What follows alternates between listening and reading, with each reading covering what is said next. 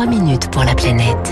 Bonjour Baptiste Gabory. Bonjour François, bonjour à tous. Aujourd'hui, ce jeudi 5 mai, la France atteint son jour du dépassement. Autrement dit, le pays a déjà consommé tout ce que la nature a la capacité de produire en une année.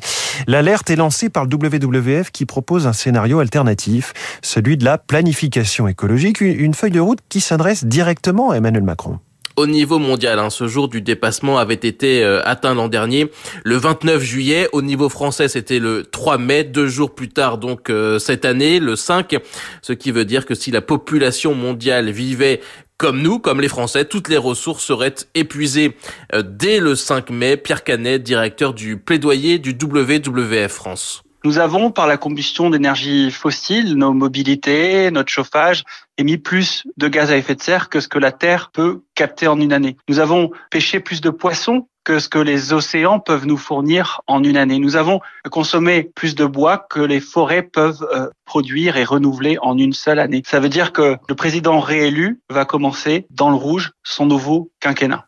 Il faudrait ainsi un près de trois terres, près de trois planètes pour subvenir aux besoins des habitants. Mais il est possible de retarder ce jour euh, du dépassement. Le WWF a travaillé euh, durant des mois sur un scénario alternatif en se projetant à la fin du prochain quinquennat en 2027, selon un scénario euh, que l'ONG a appelé celui de la planification écologique. Objectif prendre au mot Emmanuel Macron, qui recevait d'ailleurs hein, hier à l'Élysée une dizaine d'experts du climat pour préparer cette planification à laquelle il s'est engagé durant l'entre-deux tours. Notre message, c'est chiche, allons-y, allons vers cette planification pour réussir à faire reculer une bonne fois pour toutes ce jour de dépassement au cours du prochain quinquennat jour de dépassement qui pourrait donc euh, reculer selon l'ONG de 25 jours en 5 ans, donc de le ramener au 30 mai en 2027 à condition de mettre en place une planification ambitieuse et des mesures dans tous les secteurs, par exemple dans les transports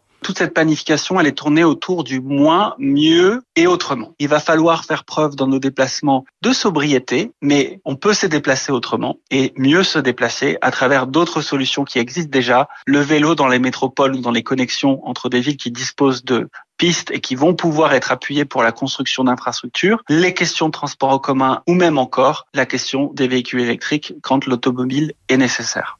Il faudrait ainsi baisser de 5% les kilomètres euh, parcourus ou passer à 18% de voitures électriques dans le parc auto. Le WWF veut réduire euh, par ailleurs de 20% la consommation de protéines animales ou encore pour les logements de réaliser 700 000 rénovations globales chaque année. C'est ambitieux euh, mais réalisable selon l'association à condition là encore d'être discipliné avec par exemple la création d'un pass climat et biodiversité. Isabelle Autissier présidente d'honneur de l'ONG c'est un, filtre à la fois ex ante ex post sur l'ensemble des décisions qui sont prises, que ce soit dans la fabrique de la loi, que ce soit dans les décrets, et qui consiste à dire on regarde ces mesures avec le filtre climat et biodiversité, et, de manière à pouvoir soit retoquer, soit modifier euh, celles qui seraient néfastes ou négatives sur ces sujets-là.